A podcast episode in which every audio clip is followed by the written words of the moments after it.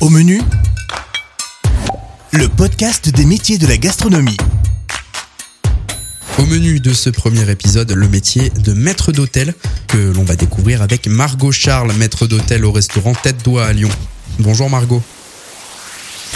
Bonjour. Première question assez simple, est-ce que euh, vous pouvez nous présenter euh, votre parcours? J'ai commencé quand j'avais 21 ans après ma licence. Et donc euh, directement je suis partie en saison et ça m'a permis de voyager. Ça m'a bifurqué plus tard euh, jusqu'en Écosse, en Allemagne, ensuite en Suisse. Et puis après j'ai fini par Saint-Tropez et là maintenant je suis contente, j'ai atterri à Lyon. Beaucoup de voyages, c'est-à-dire qu'on on découvre plusieurs cultures, plusieurs gastronomies, j'imagine que tout ça à sert. fait. Oui, c'est complètement lié. Donc on découvre une autre culture, une autre gastronomie, différents clients aussi, différents codes. Et puis bah, ça permet de voyager et d'évoluer différemment et surtout d'apprendre les langues, ce qui sert beaucoup aussi. C'est l'une des, des belles facettes de ce métier. Tout à fait. Et puis euh, maintenant que le Covid est terminé, c'est aussi ce qui devrait aider les gens à retourner dans ce métier. C'est que le voyage fait- est vraiment la clé, euh, que ce soit maître d'hôtel ou chef de rang. J'imagine que c'est quelque chose qui, qui vous aide aujourd'hui au quotidien à vous différencier de d'autres euh, maîtres d'hôtel ou à imprégner euh, votre marque également? Tout à fait. Bon, après, euh, chacun son style, chacun ses aptitudes. Mais moi, c'est clair que les langues, ça me plaisait beaucoup. Et puis découvrir autre chose tout en continuant une carrière. Et donc, évidemment, voilà, aujourd'hui, c'est ce qui me différencie un petit peu de d'autres collègues. Le métier de, de maître d'hôtel a beaucoup d'aspects, beaucoup de facettes. Comment vous, pe- personnellement, vous le définiriez ce métier-là? Moi, je vois le maître d'hôtel euh, comme un leader dans l'équipe.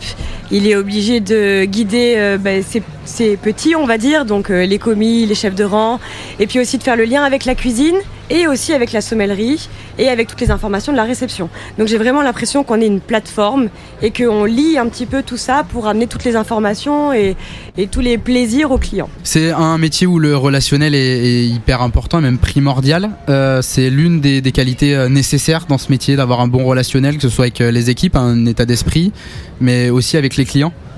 Oui, il faut toujours être souriant et de bonne humeur, mais en général, quand c'est sa propre nature, bah, ça fonctionne bien. Et puis évidemment, oui, le relationnel euh, est super important. Ça doit être aussi valorisant quelque part de, de faire vivre une expérience à un, à un client, de, de- de le faire peut-être voyager, etc. De lui faire vivre une expérience hors du commun. Bien sûr, on a un métier merveilleux, on participe à des demandes en mariage, à des belles annonces, des beaux anniversaires, euh, et puis même si c'est pas dans l'événementiel, on participe tout simplement à une belle découverte gastronomique, et c'est très agréable de partager ça pendant 2, 3, 4 heures avec nos clients tous les jours. Est-ce que vous pouvez nous, nous décrire ce que c'est qu'une une journée type d'un maître d'hôtel? Euh, en général, on arrive euh, un peu plus tôt que le service pour vérifier la mise en place, savoir que tout est bien en ordre, et puis euh, accueillir les clients dans de bonnes conditions. Ensuite, on se renseigne autour de la cuisine, s'ils ont bien reçu tous les produits qu'il faut avoir reçus, savoir s'il y a des changements sur la carte.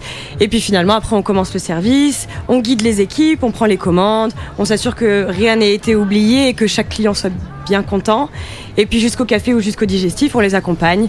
Et une fois qu'ils sont partis, et ben c'est reparti, on renettoie tout, on remet tout en ordre pour le service du soir qui suit. Il y a également une, certaine mise en scène qui, s'installe dans votre métier.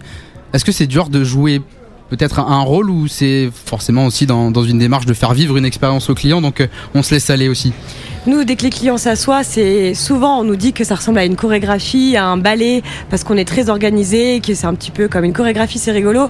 Et donc euh, oui, pour nous, du moment qu'on a décidé que le restaurant était midi ou 19h, qu'il a ouvert, et ben pour nous c'est comme si le, le show commençait.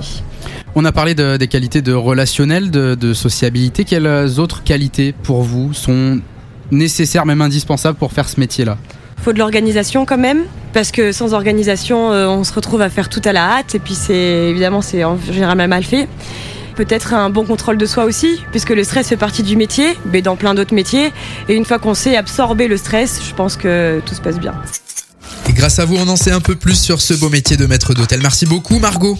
Au menu, le podcast des métiers de la gastronomie.